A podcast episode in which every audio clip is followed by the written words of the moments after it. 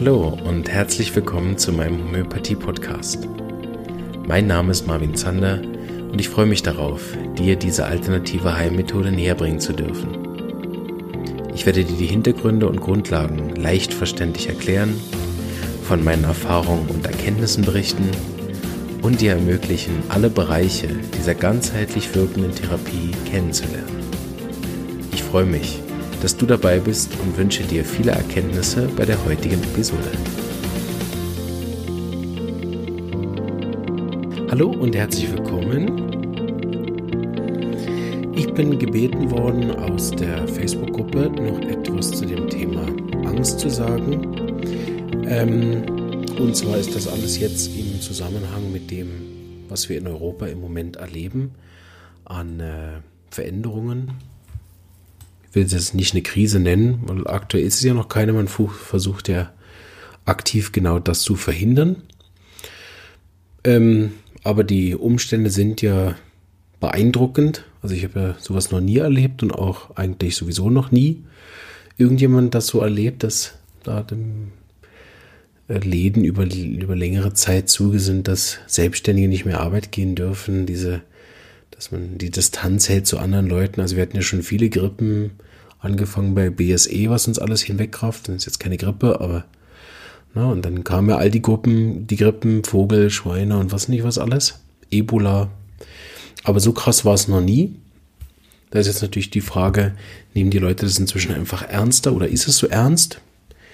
Denke, da will ich jetzt auch gar nicht lange drüber spekulieren. Ich möchte ähm, vor allen Dingen das machen, was ich gut kann, nämlich über Sachen reden, über die ich Bescheid weiß. Und das ist irgendwie Homöopathie. Und ich bin eben gefragt worden in dem ganzen Zusammenhang, ob ich nicht was machen könnte über Angst. Ähm, vor allen Dingen war das die Frage hin auf die letzte Folge, die ihr vielleicht auch gehört habt, die ganz, ganz lange Folge, wo ich den Kurs aufgenommen habe, zweieinhalb Stunden über Erkältungsmittel, nochmal mit allen Grundlagen auch davor, die wichtig sind, um den nachher auch vernünftig zu verschreiben. Wer den noch nicht gehört hat, lade ich euch ein. Das ist wirklich ein Kurs. Ja, nimmt man sich vielleicht ein bisschen Zeit für oder kann den auch immer wieder hören. Der eben normalerweise kostenpflichtig ist, weil wir nur offline machen und dann Räume mieten. Aber da ja äh, jetzt kein Raum zu mieten ist, ähm, habe ich gedacht, den können wir eigentlich gratis machen. Wer den noch nicht gehört hat, kann ihn bitte noch anhören. Und wer ihn nicht anhören will, weil er eh schon alles weiß über Homöopathie oder weil er keine Hausapotheke hat, der kann mir trotzdem eine Freude machen und den teilen, weil es ist sehr viel positives Feedback dazu gekommen. Also denke ich, ist wirklich auch eine gute Aufnahme geworden. Und da freue ich mich natürlich, wenn der ein bisschen die Runde macht, der Kurs, so dass die Leute mit ihrer Hausapotheke wieder ähm, besser umgehen lernen und auf der anderen Seite äh, transportiert das auch wirklich schön die Art, wie wir denken. Ich weiß, da gibt es unterschiedliche Methoden und für viele, die schon auf sich auf eine Methode geeinigt haben äh, oder die sehr gute Erfahrungen gemacht haben mit anderen Sachen, die brauchen so einen Kurs nicht, weil die sind, die brauchen einen anderen Input, oder? Da verwirrt es dann eher, wenn man sich noch einen anderen Kurs anhört. Aber ich kann einfach sagen, mit den Arzneien haben wir in der Praxis so großartige und sichere Erfahrungen, dass sich das wirklich lohnt, äh, die zu kennen und auch daheim zu haben, dass wenn ich dann als Homöopath anrufe und sage, ah, die und die Symptome, was hast du denn gedacht? Ja, ich habe gedacht, das ist irgendwo zwischen Bryonia und Gersemium, aber ich kann mich nicht ganz entscheiden, wo nochmal genau jetzt der Unterschied war. Ja, dass man denn äh, dem Homöopath 15 Minuten bis 20 Minuten Arbeit abnimmt. Man fängt selber an, die Modalitäten zu suchen, die Gemütssymptome wahrzunehmen und so weiter. Also so einen Kurs zu machen hilft enorm, ein bisschen zu verstehen, was überhaupt äh, Homöopathie ist, wie man das macht und äh, auch vielleicht ein bisschen, wie schwierig es auch ist. Ähm, aber vor allen Dingen, warum es so schwierig ist, nämlich weil dann oft die Symptome nämlich fehlen. Ja, ich habe halt Husten und Fieber. Okay, und mit welchen Symptomen? Ja, keine Ahnung. Ist der Husten trocken oder feucht? Wie hoch ist denn das Fieber? Schwitzen Sie? Ja, nein und so weiter. So den Kurs gern anhören oder teilen oder sonst wie. Äh, mich unterstützen darin, dass es ähm, dass es einfach so gut weiterläuft mit dem Podcast.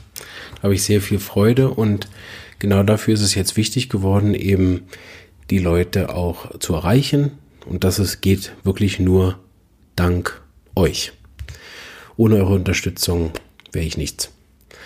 Äh, oder der Podcast wäre nichts. Ne? Also die Praxis läuft ja glücklicherweise großartig, aber auch da danke an alle äh, Patienten, die zuhören und mich unterstützen, der Vertrauen schenken, in die Praxis kommen und trotz den Angriffen auch auf die Homöopathie ruhig und gelassen sind. Und das kann man wirklich sagen, die Patienten bei uns sind alle, also ich habe noch niemanden, ich habe immer gedacht, jetzt rufen die Leute an.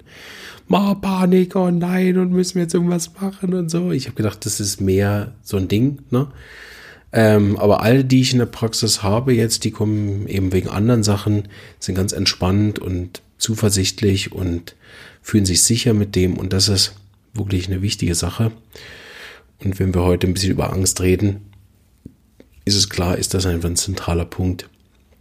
Wie fühle ich mich denn innerhalb dieser Situation? Ne?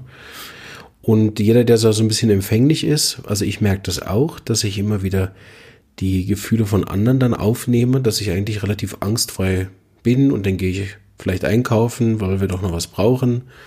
Und dann stehe ich da vor all diesen leeren Regalen, dann merke ich, wie es in mir so kommt, oder? Wie dann da so Urängste hochkommen von äh, Verhungern, von kein Geld mehr haben, von äh, den Kindern beim Sterben zusehen müssen, weil wir irgendeinen schweren Virus haben. Es kommt dann so in mir hoch und dann merke ich, das ist einfach das Angesteckte jetzt von der Sache, weil ich die gar nicht habe und sobald ich halt den Laden auch wieder verlasse, dann geht's mir auch wieder gut. Ich habe mich aber auch ganz aktiv diesen Ängsten gestellt und da erzähle ich nachher, wie das bei mir funktioniert. Einfach in der Mangelung davon, dass ich keine Ahnung habe, wie es bei euch funktioniert. bisschen Erfahrung habe ich mit den Patienten, äh, was da funktioniert und was nicht. Vielleicht vorneweg, aber möchte ich noch ein bisschen anders anfangen. Ängste machen immer krank. Wir wissen das von der Epigenetik. Wer das Buch gelesen hat vom Dr. Bruce Lipton, äh, Intelligente Zellen, der kann es auch ganz genau lesen. Der führt fast 98 Prozent aller Probleme auf Stress zurück, äh, aller Krankheiten auf Stress zurück. Und der Hauptstress, der Kernstress, kommt bei ihm im Buch von der Todesangst, das dann verschiedene Formen annimmt.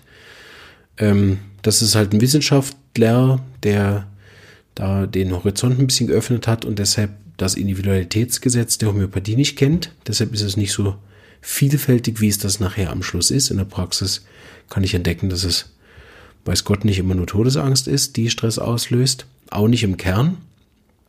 Da gibt es für mich so vier Ebenen. Es gibt da die körperlichen Tod, materiellen Tod, gibt es aber auch äh, die Kernangst von Verlust, die auch ins Materielle hineingeht. Ne? Nicht nur das Leben und die Gesundheit zu verlieren, sondern auch andere. Dann gibt es aber auch den Tod von dem emotionalen, ne? die Kernangst von nicht geliebt zu werden zum Beispiel und so weiter. Wäre interessant, das auch mal im Einzelnen aufzubröseln. Äh, in einem anderen Format. Aber das versuche ich mit dem Patienten auch mal herauszufinden. Was ist denn eigentlich die Kernangst? Einerseits, weil man homöopathisch damit sehr viel machen kann. Auf der anderen Seite ist es auch psychologisch immer sehr interessant. Und auch in welchem Kollektiv ist der Patient verwurzelt. Also wie ist der Mama ängstlich gewesen, Papa ängstlich gewesen oder nicht? Das spielt eben auch eine Rolle. So wir werden, wir werden unter anderem krank durch die Angst. Da gibt es auch einen Kreislauf, den man sich immer ein bisschen so vor Augen halten kann.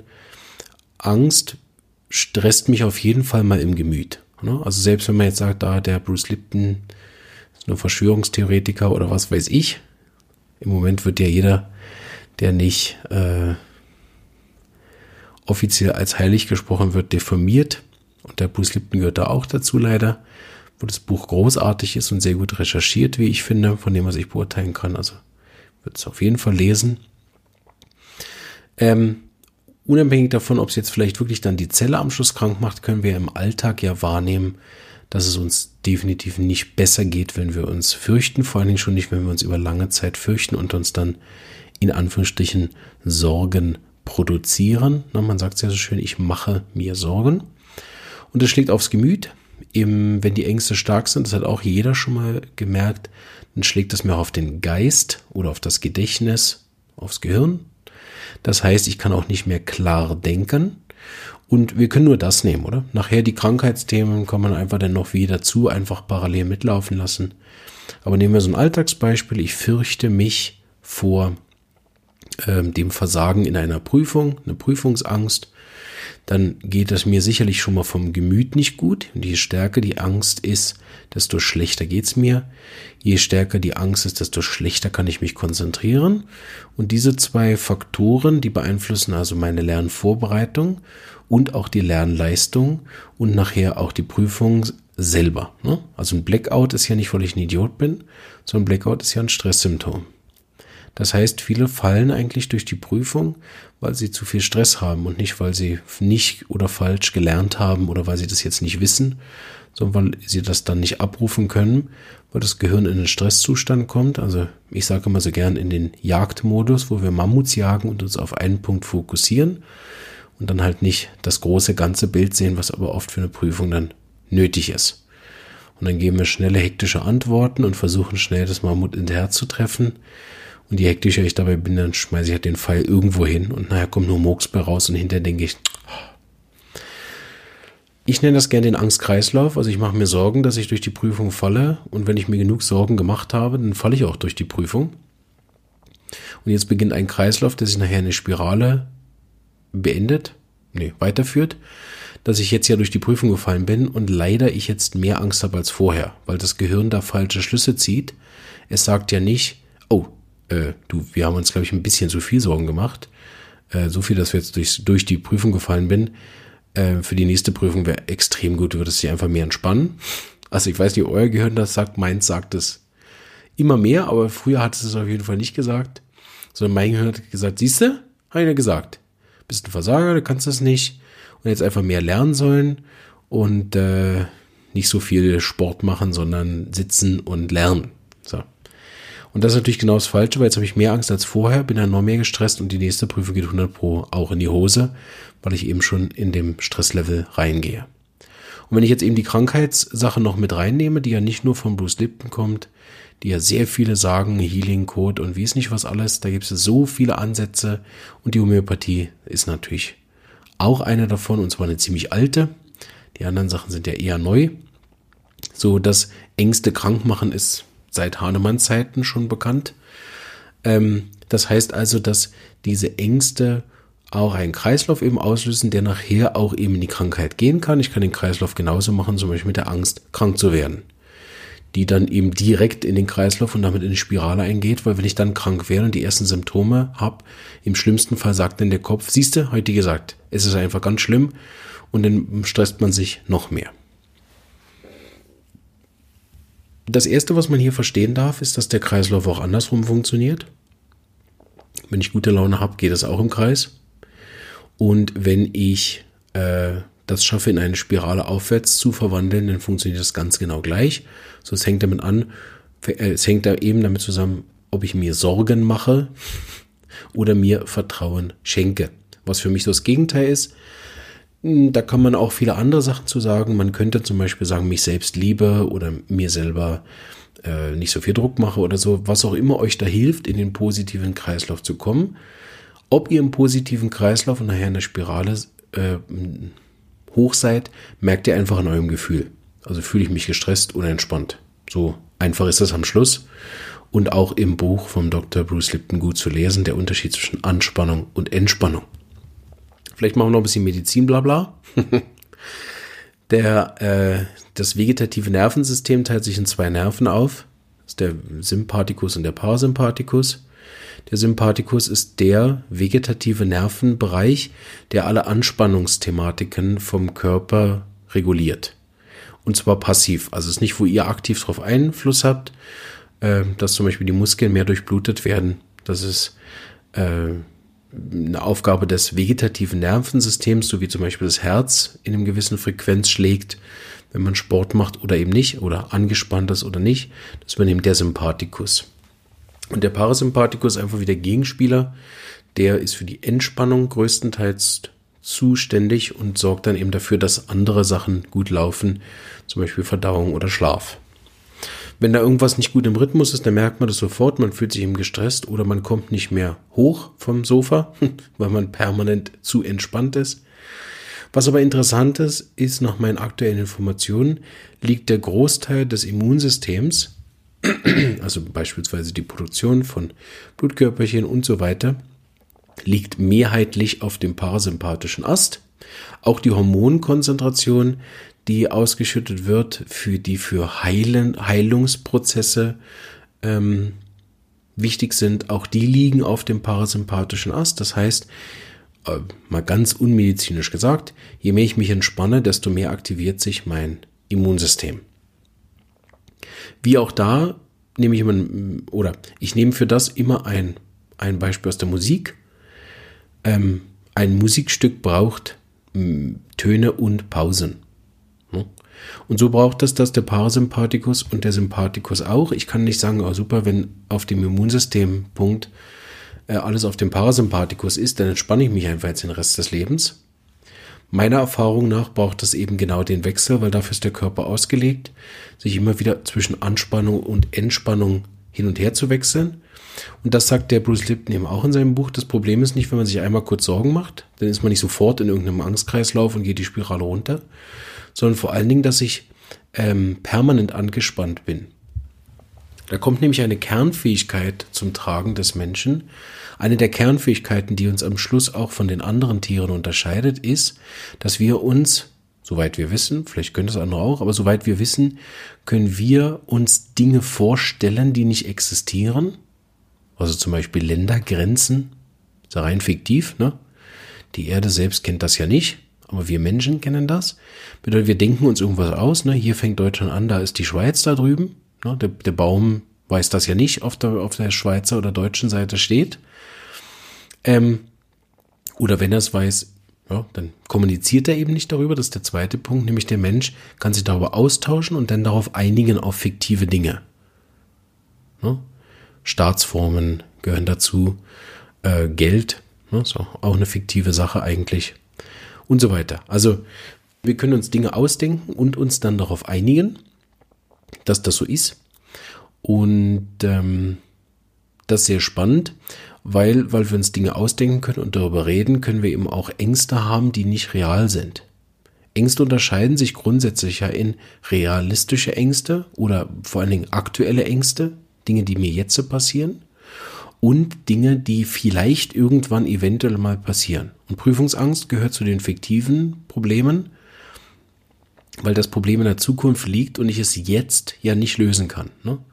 Ich glaube, für alle wäre das Beste, dass sie den Prüfungstermin äh, und dass sie überhaupt zur Prüfung gehen, immer am selben Tag erfahren. Also, ah, du musst heute übrigens zur Prüfung, damit diese Phase, wo sie sich verrückt machen können über Jahre, eben nicht stattfindet.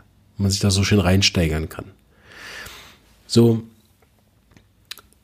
dadurch, dass wir uns sozusagen mit einem Problem beschäftigen, was in der Zukunft liegt, mit Ängsten, oh, wenn ich dann mal kein Geld mehr habe, oh, wenn ich dann verhungert bin, oh, wenn dann ich mal sterben muss, sind wir angespannt für ein Problem, was in der Zukunft liegt, was wir jetzt aber nicht lösen können. Und weil wir es jetzt nicht lösen können, denken wir immer drüber nach und machen dann Plan A, B, C, D, E, F, G bis Z, den wir nachher meistens nicht brauchen, weil es dann Plan Alpha bis Omega benötigt dass wir wie, wenn ich euch sage, äh, bitte organisiere mir doch das Obst, was ich nächste Woche brauche zum Backen. Ähm, was ich dann mal für einen Kuchen machen will, entscheide ich erst nächste Woche. Aber denk doch schon mal drüber nach und mach doch bitte Plan A bis Z, je nachdem, welches Obst ich brauche, dass du darauf schon vorbereitet bist. Das heißt, ihr fangt jetzt an, eine Unmenge an Energie zu verschwenden. Okay, wo kriege ich Litchis her? Was will ich? Was mache ich, wenn er einen Papayakuchen macht? Äh, oh, um die, die Saison gibt's ja gar kein das und das hm, will er Bio oder nicht? Okay, dann muss ich dafür das auf den Wochenmarkt. Also ihr macht Plan A bis Z und nachher am Schluss entscheide ich zum Beispiel einen Marmorkuchen zu machen und brauche dann nur Schokolade. und gar kein Obst, weil ich mir doch nochmal umentschieden habe. Und so ist es oft, dass unser Körper in der permanenten Anspannung ist, weil wir ja selten nur ein Problem parallel haben. Wir haben ja die Alltagsprobleme zu bewältigen, das allein ist ja schon anstrengend genug und genug mit Ängsten gepackt, oder? Liebt mein Partner mich noch? Verlässt er mich? Finde ich einen neuen Partner je wieder? Oder warum habe ich eigentlich keinen Partner? Wann muss ich sterben? Was ist, wenn ich meinen Arbeitsplatz verliere? Das sind alles so unterschwellige Probleme, die ich ja permanent versuche, entweder mich davon abzulenken oder zu lösen. Wir sind ja oft auch so lieb, nett, brav angepasst äh, um eben bestimmte Dinge nicht zu verlieren, was wieder die Verlustängste sind. Na, wir, warum haben wir so viele Versicherungen und Ersparnisse und was weiß ich? Ne? Da hat jeder natürlich andere Ängste, die so unterschwellig sind, manche sind auch aktiv. Aber wir haben so die, sozusagen den Alltagsballast äh, an Sorgen. Und dann haben wir noch eben die Sachen, die in der Zukunft liegen. Oh, was ist, wenn meine Kinder mal in den Drogen absacken? Oh, was ist, wenn mein Partner mal stirbt? Oh, was ist, wenn ich das Auto mal nicht mehr bezahlen kann? Bla, bla, bla, bla, bla. Ne? Das, das ist ja endlos. Die fiktiven Probleme, über die ich mir Gedanken machen kann, die vielleicht mal kommen, vielleicht aber auch nicht. Und dann macht der Kopf halt jedes Mal ein Lösungsprogramm dafür. So, ich bin unglaublich gestresst von all diesen Ängsten ohne dass es nachher effektiv irgendeine Veränderung gibt. All das findet im Kopf statt. Eigentlich, ich, also es gibt da verschiedene Namen, ne? Die Laura Marlina Seiler zum Beispiel nennt es Bullshit FM, weil so ein Radio läuft im Kopf. Ich habe das immer so genannt, dass man sich gratis Horrorfilme anschaut. Anstatt ins Kino zu gehen, schaue ich mir Horrorszenarien in meinem Kopf an und versuche dann dafür eine Lösung zu erfinden. Möglichst viele Lösungen, weil die ja in Varianten auftreten können. Am Anfang dessen, dass mir das so bewusst geworden ist, habe ich mich oft wirklich hingesetzt, mir was Feines zu essen gemacht und habe gesagt, so jetzt ist Horrorfilmzeit, jetzt spuck mal aus Gehirn. Aha, wow. Oh ja, und dann wohne ich hinter der Brücke, genau, dann liebt mich keiner mehr. Oh yes, genau. Oh, und dann werde ich noch umgebracht. Großartig. Danke, Gehirn. Ich sollte lieber Bücher schreiben, anstatt äh, äh, Homöopath zu werden, weil was ich mir alles für Horrorstories ausgedacht habe früher, so kolossal. Und wenn natürlich durch so eine aktuelle Situation wie jetzt, wo ja tatsächlich auch echte lebensbedrohliche Zustände auftreten, zumindest wirtschaftlich gesehen, wird das ja äh, sehr viel bedrohlicher sein, wenn wir da keine kollektive Lösung für finden, als vielleicht sogar nachher gesundheitlich. Im schlimmsten Fall sogar beides. Ähm, dann scheinen die Ängste jetzt natürlich noch realer als so. So der der Kopf hat noch viel mehr Rechtfertigung gefunden, sich dringend damit beschäftigen zu müssen und A bis Z an Plänen auszuhacken. No, und dann nehmen wir mal an, das gibt eine gute Wendung. Ich habe jetzt letztens schon gelesen, dass sich eben die Gemeinden und Kantone und auch der Bundesrat damit Lösungen beschäftigt, wie man eben die ähm, Einzelunternehmen dann eben auch retten kann, für die Schweiz jetzt zum Beispiel. Nehmen wir mal an, ihr habt jetzt zwei Wochen in Panik verbracht, weil ihr dürft nicht mehr arbeiten und habt schon gesagt, Umschulungen, den Online-Kurs schon angefangen, sich bei der Fernuni angemeldet. Ich muss jetzt schnell irgendeinen neuen Job kriegen oder Kurzarbeit oder was auch immer. Schon voll im Stress. Die ersten Halssymptome haben schon angefangen. Bauchweh habe ich schon. Schlaf schon nicht mehr so gut. Die ersten depressiven Symptome haben schon angefangen zwei Wochen habe ich mich was verrückt gemacht und dann kommt der Bund mit irgendeiner Lösung, dass er, keine Ahnung, äh, Einzelunternehmen mit einem Fonds unterstützt oder ein Grundeinkommen einführt für das bedingungslos oder whatever. Ne? Dann habe ich mir eben zwei Wochen umsonst Sorgen gemacht mit keinem Effekt. Das heißt ja nicht, dass man sich nicht auf Sachen vorbereiten soll, aber bitte nicht die Gesundheit darüber ruinieren.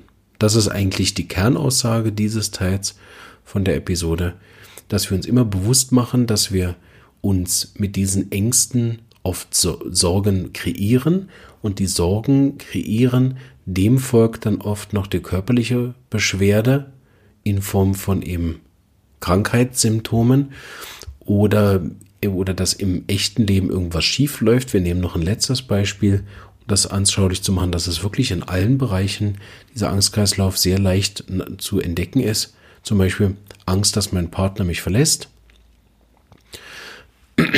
Dann äh, macht die Angst eben, wie wir das vorher besprochen haben, erstmal der Gemüt runter, der Geist runter und im schlimmsten Fall sogar körperlich, ne? dass mir also irgendeine kleine Form von Depression vielleicht habe wegen der Angst, je nachdem wie stark sie ist, merke ich das vielleicht gar nicht, sondern bin immer so ein bisschen angespannt einfach. Vor allem, wenn mein äh, Partner dann in, in, auf einer Party ist, auf einem Geburtstag ist, merke ich so kleine Eifersüchteleien und so. Am Anfang ist das noch gar nicht schlimm, bis ich dann ähm, vielleicht das erste Indiz finde für was auch immer. Ne? Er will mit mir nicht mehr essen gehen oder heute wollte er nicht mit mir das machen oder sie will jetzt plötzlich nicht mehr mit mir das oder dies oder sie äh, kommt jetzt neu mittags nicht mehr nach Hause, bla bla bla. Ne? Man entdeckt die ersten Indizien und dann fängt ein Verhalten an zum Beispiel. Ne? Aufgrund der Angst fange ich jetzt an, meinen Partner zu kontrollieren. Aufgrund der Angst fange ich an, seine SMS zu lesen oder ihm vielleicht sogar dann äh, echte Gespräche anzufangen. Oder was ich ganz oft höre, ich bin immer wieder erstaunt, dass das heutzutage noch gibt bei uns. Äh, ja, ich darf mich nicht mit dem und dem treffen. Na, ich darf nicht mit dem und dem einen Kurs machen. Ich denke, naja, seit wann verbieten wir denn unseren Partnern irgendwas zu machen? Dann, okay, gibt es offensichtlich noch, ähm, wird manchmal verpackt in so Erwartungen. Aber auf jeden Fall kann ich mir jetzt ja überlegen, das betrifft eben ja meinen Partner. Ne?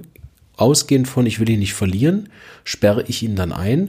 Und wenn ich mich jetzt in die Situation des Partners versetze, würde ich mich halt fragen, was wohl den Partner mehr von mir wegtreiben wird. Ne? Das ist ja, was ich übrigens vermeiden wollte. Aber wenn ich ihn die ganze Zeit kontrolliere, einsperre und eifersüchtig tue, dann wird der, der Partner ja weniger glücklich sein mit mir. Behaupte ich jetzt einfach mal so. Außer jemand steht drauf, gibt es natürlich auch. Aber in der Regel werde ich meinen Partner eher weit von mir wegdrängen als zu mir hin, weil auch ich selber ja dann auch weniger Nähe zulassen kann, wenn ich mehr damit beschäftigt bin, zu kontrollieren, dass er nicht fremd geht. Und so kann es ihm oft passieren, dass Leute, die Angst haben, allein zu sein, am Schluss allein enden, weil sie sagen, bevor ich je wieder verletzt bin, bleibe ich lieber allein. Sie haben so Angst, wieder verlassen zu werden, dass sie permanent allein bleiben. Und dann ist daraus auch so eine Spirale geworden.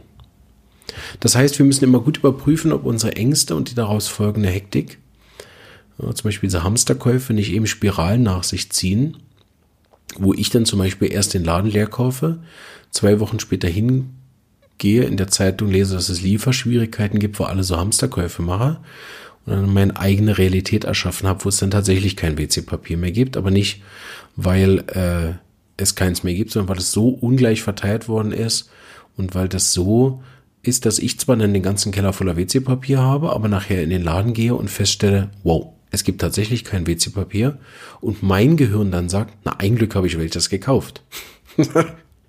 Dabei gibt es nur diese Knappheit, weil die Leute den ganzen Keller voller Klopapier haben. Ne? Das ist dann eine Fehlwahrnehmung vom Gehirn, wo die Verknüpfung nicht korrekt ist. So, deshalb bitte macht euch keine Sorgen. Schaut, dass ihr in den positiven Kreislauf hineinkommt und den habe ich eben vorher schon gesagt, den nenne ich den, ich schenke mir Vertrauen oder ich schenke der Situation Vertrauen oder ich liebe mich selbst oder was auch immer euch dazu verhilft, dass ihr eine gute Laune bekommt, dass ihr euch gut auf das konzentrieren könnt, was ihr wirklich machen wollt und dass ihr euch fit fühlt. Dann könnt ihr immer sicher sein, dass ihr auf einer aufsteigenden Ast seid, dass eure Hin- und Herspringen zwischen Sympathikus und Parasympathikus gelingt, dass ihr sowohl Pausen als auch Melodien habt in eurem Musikstück des Lebens und dass ihr nachher dann aktiv auf diesen Kreislauf Einfluss nehmen könnt. Das ist am Anfang natürlich nicht so leicht. Ich hoffe, dass ich auch noch zwei, drei Tipps gleich habe, wie das gelingt. Aber man muss nur so vorstellen, nehmen wir an, das habe ich öfter in der Praxis, eben Prüfungsangst und der kommt bei einer Stärke von 7 von 10 zum Beispiel, also wirklich starke Angst, dass auch noch wirklich eine Behandlung benötigt.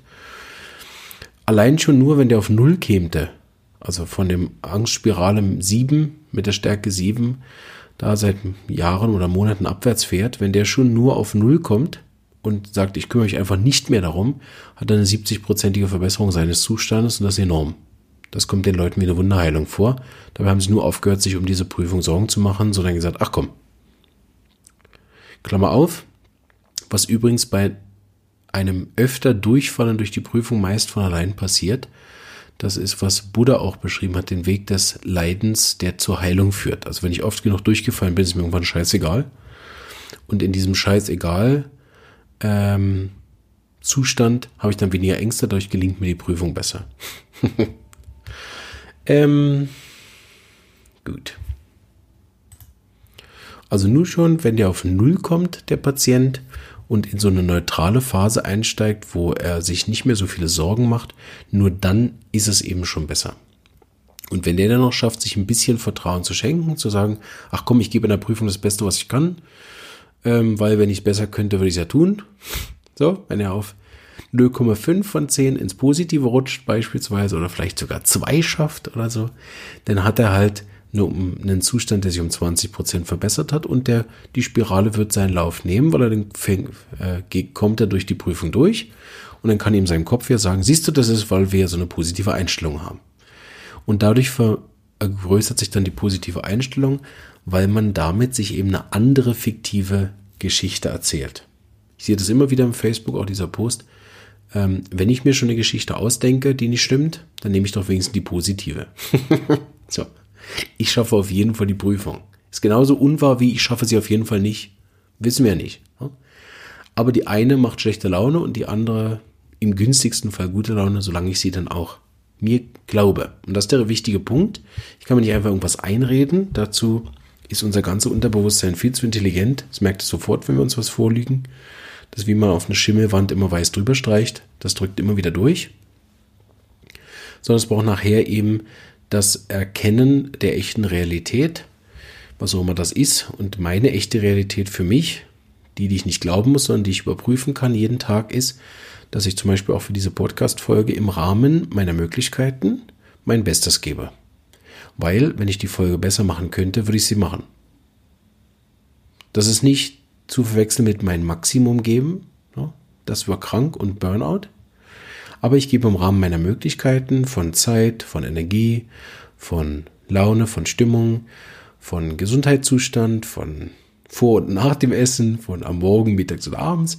Im Rahmen meiner Möglichkeiten gebe ich mein Bestes und das ist zum Beispiel, wenn ich jetzt einen Podcast aufnehmen würde über äh, Maschinenbau, ne, dann könnte ich auch einen Podcast aufnehmen. Ich würde auch im Rahmen meiner Möglichkeiten mein Bestes geben, euch was über Maschinenbau zu erzählen. Leider sind meine Möglichkeiten, was das Thema angeht, aber dermaßen begrenzt, dass ich dazu halt nur, sorry, Bullshit erzählen könnte. Dann würden andere kommen und sagen, ey komm, was du da im Podcast erzählt hast, großer Schwachsinn, bitte lösch den. Das hättest du viel besser machen können, wenn du eine Ausbildung hättest in Maschinenbau. Das stimmt. Ne?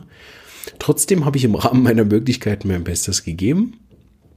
Und der Teil von im Rahmen meiner Möglichkeiten beinhaltet ja zum Beispiel auch Weiterbildungen, Ausbildungen, äh, Selbstreflexion, um dann festzustellen am Schluss, okay, ich habe zwar im Rahmen meiner Möglichkeiten mein Bestes gegeben, einen Podcast über Maschinenbau zu machen. Leider verfüge ich allerdings nicht über die Fähigkeiten dazu. So setze ich das Projekt nicht fort. Ne? Das ist ja auch der Rahmen meiner Möglichkeiten. In der Praxis kann man das auch sehr gut überprüfen. Im Rahmen meiner Möglichkeiten von Know-how versuche ich für jeden Patienten immer das richtige und beste Mittel zu finden, so dass er schnell, sanft und sicher heilt. Was auch sonst. also, was sollte ich auch sonst für einen Anspruch haben? Ich kann ja nicht mit dem Anspruch hinsetzen, ja, 50-50, ob ich was hinkriege oder nicht. Der innere Anspruch ist für jeden das richtige Mittel. Was auch sonst. Ich weiß aber auch, dass ich nicht jedem Menschen immer das richtige Mittel geben werde oder kann, aus diversen Gründen, die ich jetzt nicht alle aufzählen will, aber ja, tausend Möglichkeiten, warum das jetzt irgendwie schief gehen könnte oder dass auch vielleicht der Fall gar nicht heilbar ist oder der Patient weiß gar nicht, was sein Problem ist und so weiter. So weiß ich ja, kein Arzt auf der Welt hat eine 100% Quote, auch kein Homöopath. So werde ich die auch nicht haben. Und das ist eine Diskrepanz, zwischen der wir uns oft befinden, zwischen dem, was ich eigentlich will, einem Ideal, und dem, was ich aber nachher tatsächlich zu leisten in der Lage bin, der Realität. Und ein Ideal ist ja beschrieben auch im Wörterbuch als unerreichbarer Zustand, sonst wäre er kein Ideal. So bin ich immer zwischen einem unerreichbaren, ich betone, unerreichbar, und der Realität irgendwo dazwischen gibt es halt eine unerreichbare Sache zum Überbrücken und deshalb fühlen wir uns oft als Versager, obwohl wir vielleicht auch gar keine sind. Ne? Dass wir uns selbst mit einer 80%-Quote oder einer 95%-Quote immer noch über die 5% Patienten ärgern, die nicht geheilt werden. Aus welchen Gründen auch immer. Oder nicht in der Geschwindigkeit, die es wir gern hätten. Oder wo es vielleicht auch bei ganzen Fällen gar nicht um Heilung geht, sondern mehr um Akzeptanz oder Palliation oder was auch immer. Ne? Und diesen Ärger, der ist bei mir seit ich mir diesen Satz am Abend sage, verschwunden, dass ich verstehe, ich habe heute im Rahmen meiner Möglichkeiten das Beste für meine Patienten gegeben. Und auch wenn es vielleicht gescheitert ist oder nicht funktioniert hat oder der Patient sich nicht verstanden gefühlt hat oder er unzufrieden ist oder was auch immer, dass ich verstehe, dass ich darüber jetzt selbst reflektiere, vielleicht den Fall nochmal anschaue, mit bespreche, Supervision anbiete, weiterschicke, all die Möglichkeiten, die ich habe, ne, Rahmen meiner Möglichkeiten. Und wenn der Patient trotzdem nicht bleibt, geht oder was weiß ich, dann war eben meine Möglichkeit in dem Fall nicht ausreichend genug, um den Patienten zufriedenzustellen. Aber wen ich jetzt immer noch zufriedenstellen kann, ist eben mich. Ich kann auch abends ins Spiel gucken und sagen, ja, ist nicht gelungen, das ist richtig. Faktisch gesehen ist der Patient unzufrieden, aus welchen Gründen auch immer. mein Chef, meine Frau, meine Kinder. Ne, meine Kinder sind oft unzufrieden. da ist der Rahmen meiner Möglichkeiten auch sehr begrenzt offensichtlich. So oft wie die unzufrieden sind, weil sie nicht drei Glasse am Tag essen dürfen, drei Eiscreme. Äh, äh, ähm, trotzdem kann ich am Abend in den Spiegel gucken und sagen, im Rahmen meiner Möglichkeiten habe ich mein Bestes gegeben. Warum? Weil, wenn ich hätte ein besseres Mittel finden können, hätte ich es ja gegeben. Einverstanden? Genau. Und das ist, was ich, was mir extrem hilft, in einen echten positiven Kreislauf einzutreten, wo ich mich immer auf das verlassen kann, dass ich im Rahmen meiner Möglichkeiten mein Bestes gebe, ohne in die Versuchung zu kommen, mein Maximum zu geben. Das ist eine, wenn überhaupt, eine meiner Schwächen, die äh, dann dazu führt, dass ich eben manchmal das verwechsle. Zwischen mein Maximum geben und mein Bestes geben. Da bin ich, ist das eine der Schwächen, die ich immer mal wieder bemerke, wo ich denke, ach komm, da könntest du ja eigentlich noch die Folge aufnehmen und dann machst du noch das und dann machst du noch das. Wo ich dann am Schluss merke, ja, aber auch dann funktioniert der Satz, ne? wenn ich übers Ziel hinausgeschossen bin, wenn ich mich mal aufgeregt habe, wenn ich krank geworden bin, dann kann ich auch da den Satz benutzen und sagen, okay, im Rahmen meiner Möglichkeiten habe ich mein Bestes gegeben und gedacht, dass das äh, meine Energie zulässt, noch des, den Kurs aufzunehmen und hinterher stelle ich fest, war es nicht. Und dann kann ich wieder selbst reflektieren und feststellen, okay, nächstes Mal sollte ich mich mehr schonen. Ein anderer Weg mit seinen Ängsten umzugehen, weil es sich ja grundsätzlich mal um ein Gefühl handelt. Jetzt kommen wir mal weg von all diesen Denkereien und so. Grundsätzlich handelt es sich ja um ein Gefühl, was wir übrigens auch sehr gerne haben. Vielleicht nicht alle, aber alle, die regelmäßig in den Europapark gehen und dem äh, Freefall Tower Achterbahn über Kopf hängende Sachen haben, die machen ja gar keinen Spaß ohne Angst. Lustig, ne? Und auch Horrorfilme, sich zu erschrecken oder sich gegenseitig zu erschrecken, was Kinder über alles lieben. So, ein Teil der Angst haben wir auch sehr gern. Und das ist diese seltsame Faszination, die jetzt natürlich auch auf der anderen Seite bei dem Coronavirus zu entdecken ist, dass auch so eine seltsame Faszination gibt, dass man, obwohl man weiß, dass es nicht gut geht, sich trotzdem den ganzen Tag den Tickertod durchliest und immer wieder schauen muss, wie viele sind denn jetzt gestorben oder so dass wie wir uns eben gerne Schreckensnachrichten, Schreckensmeldungen, Kriegsgeschehen, Videos irgendwie angucken, die uns Angst machen. Also irgendwie scheint dieses Gefühl auch etwas zu sein, was wir auf irgendeine skurrile Art eben auch gern haben oder sogar aktiv suchen, indem wir irgendeine gefährliche äh, Extremsport machen, indem wir irgendeine Rutsche runterrutschen, die mega äh, schnell ist, indem wir eben auf irgendeine gefährliche Achterbahn gehen oder uns einen aktiven Film aussuchen, wo wir uns fürchten. Das gilt sicher nicht für alle. Vielleicht gibt es auch wirklich Leute, die daran auch null Faszination sehen. Aber ich merke das bei mir immer wieder, dass ich auch eine seltsame Ambivalenz zu Angst habe, dass auf der einen Seite ich natürlich keine echte Angst haben will, aber diese fiktive Angst, was ja am Schluss im Körper ein ähnliches Gefühl zeigt, äh, ich irgendwie auch gern habe. Ne? Manche sagen, ich habe das Gefühl, ich bin am Leben. Und das ist oft so, wenn wir Gefühle fühlen und sie nicht immer wegdrängen und so diese zivilisatorische Maske aufhaben, wo wir ja scheinbar irgendwie gar keine Gefühle haben dürfen. Selbst zu laut lachen, da wird man komisch angeguckt im Restaurant. Also auch Freude ist nicht gesellschaftlich akzeptiert, wenn sie zu laut ist.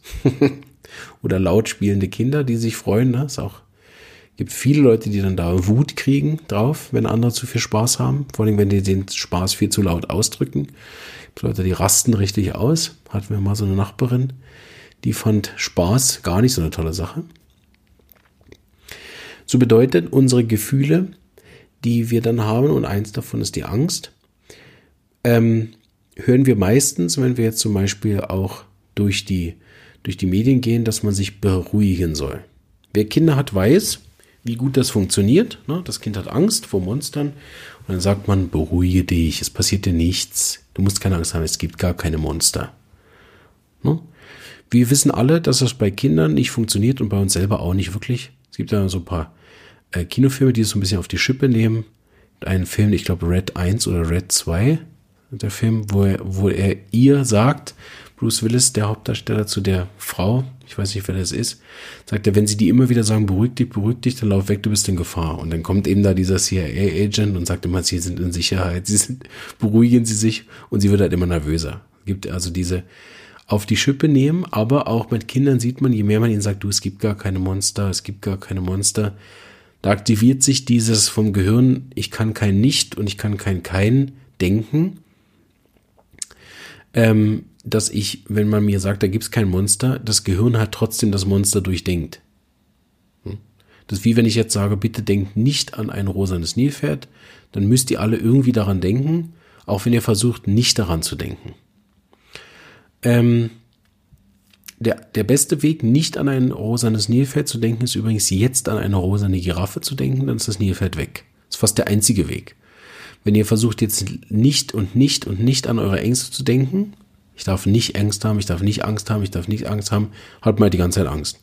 so, weil es ja nicht funktioniert. Das Beste ist also Spaß zu haben, weil in der Zeit habe ich keine Angst. So dieses beruhige dich oder reiß dich zusammen oder ich darf keine Angst haben oder Indianer kennen keinen Schmerz oder irgendein dieser Bullshit. Aus meiner Erfahrung funktioniert es nicht. Es macht uns eher wütend und wir fühlen uns als Versager hinterher, weil wir mit unseren Gefühlen nicht klarkommen. Dabei ist das Normale mit einem Gefühl eben es zu durchfühlen. Das haben wir alle verlernt, deshalb ist es was Abstraktes, wo dann der Gehirn fragt, ja, wie durchfühle ich dann mein Gefühl? Das ist aber kein Gehirnthema, das ist etwas zum Fühlen.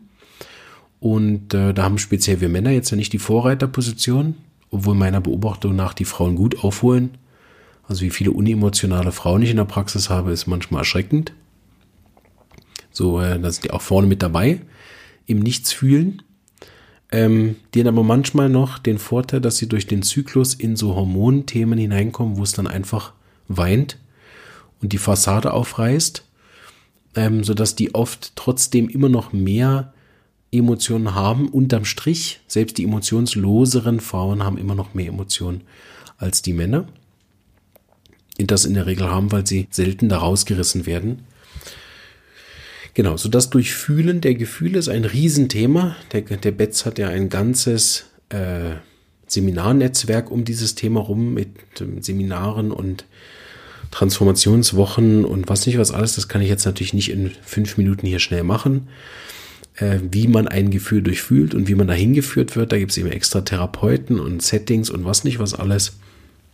Sicher auch nicht die einzige Therapie, bei, bei Gott nicht, die einen wieder zu seinen Gefühlen zurückbringt. Homöopathie ist das unter anderem ja auch, dass man eben seine Gefühle wieder besser spürt. Hat jetzt wieder einen Fall, wie ich das auch beim Schwangerschafts-Podcast äh, schon erzählt habe, wo nach dem Mittel sehr, sehr viele Tränen rausgekommen sind und äh, sehr viele Emotionen rausgekommen sind von früher, wo die Patientin gar nicht gedacht hat, dass sie da so viel drin ist und sie konnte seit Jahren nicht weinen und jetzt kommt das alles heraus. Also auch da äh, bringt uns Homöopathie in die, in die Gefühle zurück, was dann übrigens sehr wichtig ist, nicht in Widerstand zu gehen, sondern wie beim Durchfall einfach fließen lassen und nicht noch da groß drin rumgrübeln, äh, sondern spülen und ciao.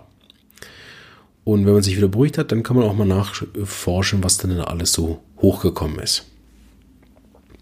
So, wenn man es auf den Punkt bringen will, bitte nicht von den Emotionen ablenken, wegdrücken äh, oder beruhige dich, reiß dich zusammen, irgend so eine Strategie fahren, sondern die Ängste annehmen und durchleben. Ich hatte jetzt zum Beispiel, weil wir keinen Hamsterkauf gemacht haben, habe ich gemerkt, als plötzlich hier in Kur die Hamsterkäufe losgingen, dass ich doch Angst bekommen habe. Und das ist eine ganz alte Angst von mir, die ich schon als Kind hatte, zu kurz zu kommen, zu wenig zu haben und am Schluss zu verhungern. Die ist tausendmal besser.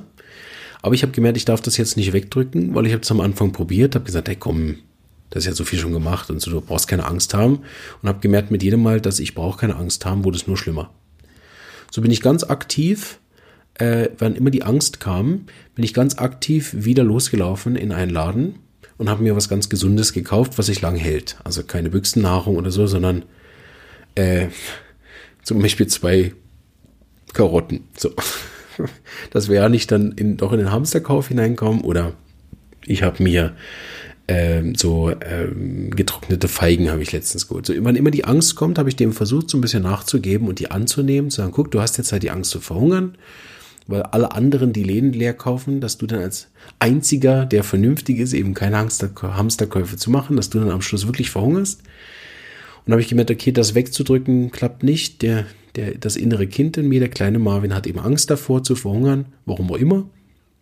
So gebe ich dem nach und sage, komm Kleiner, den geben wir dir jetzt halt was kaufen, was noch gesund ist, was sich lange hält, damit wir das nicht nachher noch wegschmeißen und niemanden äh, das wegkaufen. Und dann bin ich extra in den Laden gegangen und habe dann oft geguckt, wovon hat's am meisten, dass ich niemandem was wegkaufe, um meine Angst zu therapieren. Habe dann eben zum Beispiel diese Feigen gekauft und jedes Mal gemerkt, wie glücklich mein innerer kleiner Marvin war, als er mit den Feigen äh, den getrockneten Feigen aus dem Laden raus ist und dann habe ich mich wieder viel besser gefühlt und ich habe gemerkt, die Hamsterkäufe halten an in Kur, aber meine Angst ist nicht mehr da. Wir haben genug zu essen und ähm, was die Zukunft bringt, weiß ich eh nicht und ich kann jetzt meine Probleme in zwei Wochen nicht lösen, falls tatsächlich in zwei Wochen kein Essen mehr da ist. Dann äh, kann ich es ja auch nicht ändern, schon gar nicht, indem ich jetzt alles bunkere. Ja? weil die Angst bunker ich ja dann eben auch. Ne? wenn ich dann einen Keller voller Sachen habe, dann ist das immer meine äh, Angst, die mit in der Wohnung wohnt. So, das, das sind ein paar Wege, die bei mir funktionieren. Da kriege ich manchmal so ein bisschen Kritik, dass die Leute sagen, ja, du, schön, dass es bei dir funktioniert, aber du weißt ja, was bei dir funktioniert, muss bei den anderen nicht funktionieren. Also selbstverständlich weiß ich das. Bin Homöopath. Die Einzigartigkeit ist das äh, Gesetz. So kann es sein, dass vielleicht niemand von euch, der das hört, ihm was hilft. Aber ich kann ihm nur von mir erzählen oder will nur von mir erzählen, weil bei mir funktioniert das so. Ich bin, seit ich das so mache mit meinen Ängsten und auch anderen Emotionen, viel besser als vor Jahren. Und da ist wie bei allen noch Luft nach oben. Aber ich bin sehr zufrieden, so wie es ist. Und äh, vielleicht hat ja der ein oder andere auch da was von profitiert.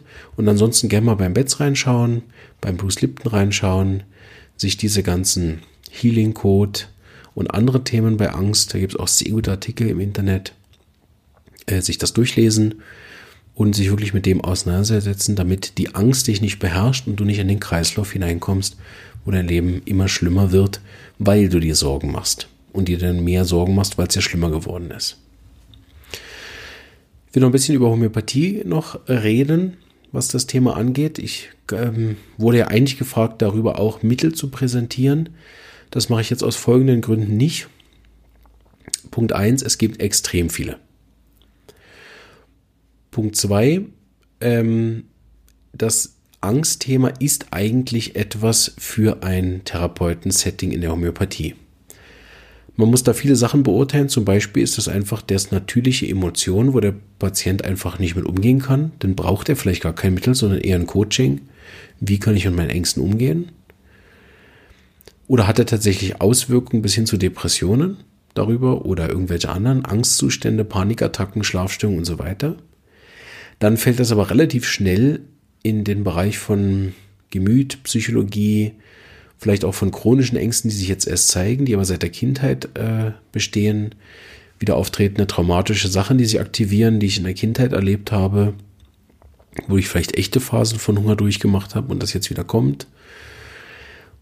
Und da sind eben zum Großteil zum Beispiel auch die Mittel aus der Hausapotheke völlig unzureichend abgedeckt. Da sind ganz viele Arzneien, die das, die jetzt dann benötigt werden würden für sowas, gar nicht drin oft auch nicht in den Potenzen, die ich verschreiben würde. So würde es auch nichts bringen, da einen Hausapothekenkurs drüber zu machen, weil ihr dann die ganzen Arzneien nicht habt. Und so weiter. Also es gibt einen Haufen Gründe. Der Grund Nummer eins ist aber, dass ich auch, wenn ich sowas hätte, das auch nicht selber behandeln würde. Also auch nicht mit der Hausapotheke, sondern das ist für mich eigentlich ein zwingendes Setting für in die Praxis zu gehen. Ein zwingendes Setting für mit dem Therapeuten zu sprechen und auch hinterher eben dann begleitet zu werden. Weil stell dir vor, ihr behandelt euch irgendwie selber und dann kommen Ängste hoch wie verrückt und niemand ist da, dem ihr, mit dem ihr darüber sprechen könnt. Und das Schlimmste ist, was passiert, wenn die Leute sich selbst therapieren, dann kommen Ängste hoch und dann äh, lassen sie sozusagen den Prozess nicht durchfließen, sondern behandeln dann die Ängste wieder mit einem Mittel und behandeln somit eigentlich den eigenen Erfolg. Das habe ich schon ganz oft gesehen bei Leuten, die sich selbst behandeln, dass die dann Arzneien viel zu schnell wechseln und dann kommen sie in einen Prozess von der Angst und dann wechseln sie gerade das Mittel. Oh, denn, also ist ja schlimmer als vorher, oder? Ne? Das ist sicher nicht gut, jetzt brauche ich ein neues Mittel. Und das ist auch möglich, dass das so ist. Gibt es natürlich auch. Aber von außen betrachtet geht das viel besser. Ne? Kann man oft sagen, okay, sie weinen jetzt viel mehr als vorher. Das ist natürlich für den Patienten keine Verbesserung. Aber wie ist der Rest? Ah ja, ich schlafe besser. Mhm. Verdauung, ah, ist auch besser. Appetit, auch besser. Super. Dann äh, würde ich vorschlagen, dass wir im Moment eher darüber sprechen, wie sie mit den Tränen umgehen können, als dass wir die versuchen wegzutherapieren. Es gibt so ein kleines Therapeutics, was ich vielleicht mal machen könnte. Nicht jetzt, weil die Folge ist schon wieder sehr lang, aber irgendwann, ähm, dass man sozusagen es reduziert auf die ganz akuten, hochakuten Schreckmittel.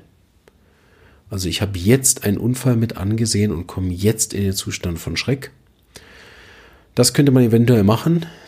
Da gibt es so ein paar, drei, vier Mittel, die da hochwertig sind, die häufig auch kommen, in so am ersten Tag des Schrecks. Die wären sicher gut. Aber die Phase ist bei allen rum, denke ich. Ähm, weil das ist dann nichts für chronisch, das ist nichts für immer wieder einzunehmen. Das ist auch nichts für äh, selbst zu therapieren über längere Zeit, dass man sagt, ich nehme jetzt jeden Tag diese Schreckmittel oder so. Dann macht man höchstens eine Arzneimittelprüfung. Und meiner Erfahrung nach braucht es dann trotzdem, auch wenn man die Schreckmittel am Anfang benutzt, braucht es trotzdem eine Nachbehandlung, die dann wieder nur ein Therapeut übernehmen kann, weil es dann eine gründliche Anamnese braucht mit Familienhintergrund, mit all dem, was ihr schon wisst, wenn ihr dem Podcast folgt. So wahrscheinlich werde ich das auch nicht machen, äh, weil es dann irgendwie unseriös ist und ich auch äh, nicht will, dass Leute sich dann auf, auf das vertrauen. Und dann hilft es ihnen nicht, das macht wieder ein schlechtes Bild auf die Homöopathie. Es ist viel besser, eine seriöse Therapie, äh, also bei einem Therapeuten in Anspruch zu nehmen. Ja, ich möchte zum Schluss noch aus einem meiner Lieblingsbücher was vorlesen. Das habe ich noch nie gemacht. Mal gucken, ob das läuft. Marvin, der Vorlesebär. Und zwar heißt das Buch, das ist aus dem Buch äh, Das ABC der Gefühle und das gehört zu einer Buchreihe Bibliothek der Gefühle, ist von Udo Bär und Gabriele Frick-Bär, ist im Belz Verlag erschienen und ich habe hier die Auflage. Äh, von 2008. Ja. Auflage steht da nicht. Und äh, das ist ein sehr schönes Buch, weil hier ähm, jedes, jede Emotion aus der Ich-Perspektive erzählt, wofür es da ist. Und ähm, das finde ich einen sehr witzigen Ansatz. Ich mag das sehr. Das ist ja ganz kurz und dadurch jetzt wieder vollständig noch dass ich ja mit all diesen Emotionen dann auch immer mit allem einverstanden bin. Ähm, das ist als Homöopath hat man halt so viel verschiedene Individualitäten schon gesehen, dass es halt nie so ein allgemeingültiges Thema gibt, schon gar nicht über Ängste, die so individuell empfunden werden. Aber ich wollte es trotzdem mal vorlesen, weil ich das sehr süß finde, auch immer, wie die Angst von selber erklärt, was sie so ist und was sie nicht gern hat. Und äh, ja, Hoffe, dass es euch gefällt und ich nicht zu viele Vorlesefehler mache. Als Papa ist mir ja geübt, ne, das ständige Vorlesen. Also, wir stellen vor, die Angst, die sich jetzt selber mal vorstellt. Ich krieche durch die Ritzen und bleibe in den Kleidern hängen.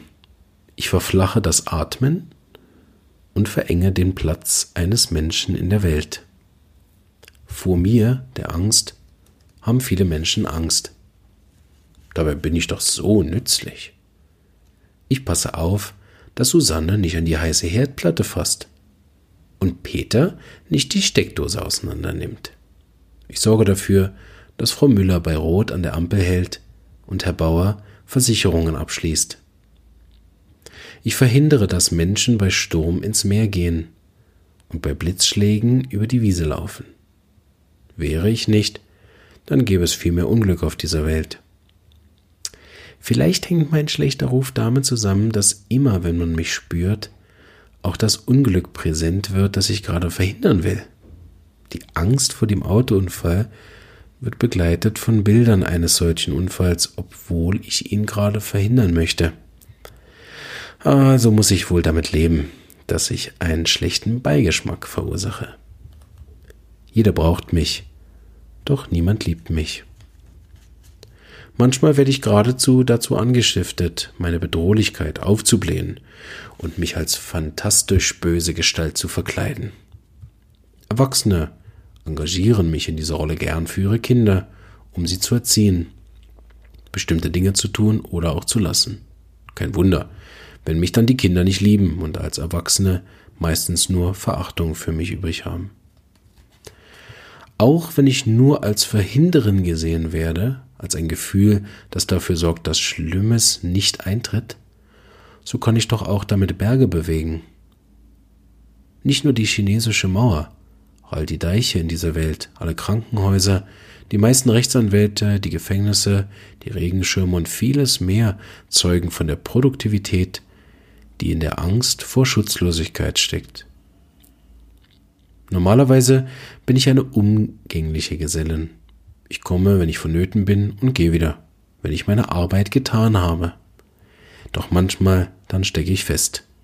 Vielleicht wurde ein Mensch so existenziell von einer Bedrohung erschüttert, dass er meint, mich immer und überall zu brauchen. Vielleicht lebt oder lebte ein Mensch in einer Umgebung, die so voll mit mir war, dass er gar nicht mehr weiß, ob ich zu ihm gehöre oder zu anderen. Manchmal überfalle ich auch Menschen, ganz plötzlich mitten in der Nacht oder bei einer harmlosen Tätigkeit. Das mache ich dann, wenn ich lange im Verborgenen in diesem Menschen schlummere. Übrigens, auch bei all denen, die angeblich vor nichts Angst haben. Oder eingesperrt bin und sich dann ein Türchen öffnet, durch das ich ausbrechen kann. Aber auch ich, die Angst, habe Angst. Ich fürchte mich vor Trost und Mitgefühl, weil sie an mir zehren. Ich scheue das Licht. Wenn ich entdeckt, ausgesprochen erkannt und anderen mitgeteilt werde, muss ich heraus aus den Verstecken, in denen ich mich so behaglich eingerichtet habe und so ungestört wachsen konnte. Auch wenn Menschen für sich und mit anderen aktiv werden, Sport treiben oder tanzen, musizieren oder Blumen pflanzen, entzieht mir das nicht immer, aber sehr oft die Kraft. Am meisten fürchte ich mich aber vor der Liebe, denn sie kann mich umbringen. So, Vorlesestunde beendet. Ich hoffe, es ist keiner eingeschlafen. Meine Kinder schlafen nur gern einmal nicht vorlese. Das könnte allerdings daran liegen, dass ich immer aus der Materia Medica vorlese. Ne? Also, die Auslöser von Arnika sind. Gut, ein Witz zum Schluss. Bisschen lachen, das hilft, die Angst zu überwinden. Ähm, es gibt noch viel, viel zu sagen. Auch in der Stunde habe ich äh, nur ein paar Sachen anschneiden können. Ich hoffe, dass es aber euch ein bisschen was gebracht hat. So bleibt gesund, Macht euch keine Sorgen, sondern Muffins. Und schaut, dass ihr nicht im Angstkreislauf versinkt. Lasst die Angst da sein. Gefühle haben immer einen Grund. Und wenn ich ängstlich bin, dann Angst zu haben, ist genauso normal, wie wenn ich was lustig finde, dann zu lachen. Daran ist nichts komisch. Oder wenn was traurig ist, dass ich dann weine. Das ist wie draußen das Wetter regnet oder die Sonne scheint. Das ist nicht eins besser als das andere. Am besten ist es, wenn es im Wechsel auftritt. Wenn unsere Emotionen wechseln, sind wir in der Regel am gesündesten, weil sie dann nicht lang bleiben oder nicht lang genug bleiben, um uns krank zu machen. In diesem Sinne wünsche ich euch eine gesunde Zeit, eine friedliche Zeit und ähm, ja, macht das Beste aus der Situation im Rahmen eurer Möglichkeiten. Alles Gute.